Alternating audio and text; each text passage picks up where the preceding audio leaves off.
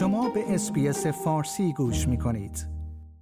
تخمین زده می شود که هر سال حدود یک پنجم از مردم استرالیا نوع بیماری روانی را تجربه می کند و حدود یک سوم از آنها با استفاده از داروها و درمانهای کنونی بهبود پیدا نمی کنند. حالا دانشمندان استرالیایی در حال تحقیق در مورد امکان استفاده از داروهای روانگردان برای کمک به این افراد هستند. به گزارش AAP ممکن است قرص مانند MDMA روزی به عنوان یک دارو برای درمان بیماری های روانی تجویز شود.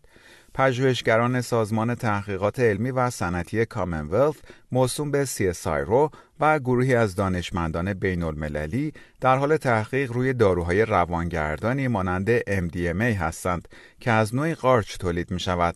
این دانشمندان می‌خواهند ببینند آیا این داروها می توانند به افرادی که دچار افسردگی، استراب، اعتیاد یا اختلال استرس پس از سانحه موسوم به PTSD هستند کمک کنند یا نه.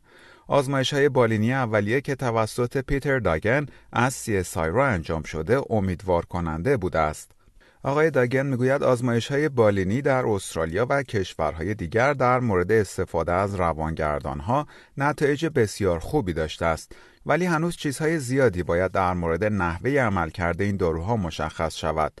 وی می‌گوید این داروها این قابلیت را دارند که ترکیب شیمیایی مغز بیمار را تغییر دهند مانند داروهای ضد افسردگی و یک چشم انداز روانشناختی مثبتتر ایجاد کنند پروفسور داگن می‌گوید داروهای روانگردان زیادی وجود دارند که به صورت طبیعی یا ترکیبی هستند و CSI رو اکنون می‌تواند با شرکت های دارویی برای تولید یا بهبود بخشیدن به این داروها همکاری کند. وی می‌گوید CSI رو از طریق همکاری با صنایع داخلی برای ارتقای طراحی این داروها و همچنین تجربه بیماران می تواند استرالیا را به کشوری پیشرو در زمینه تولید این داروها که می توانند زندگی افراد را تغییر دهند تبدیل کند.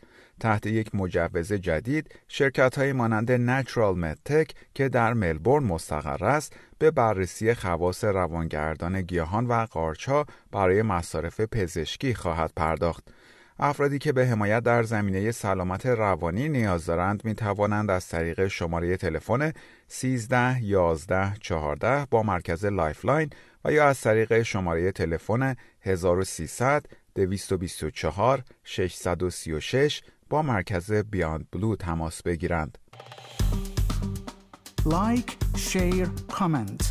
اسپیس فارسی را در فیسبوک دنبال کنید.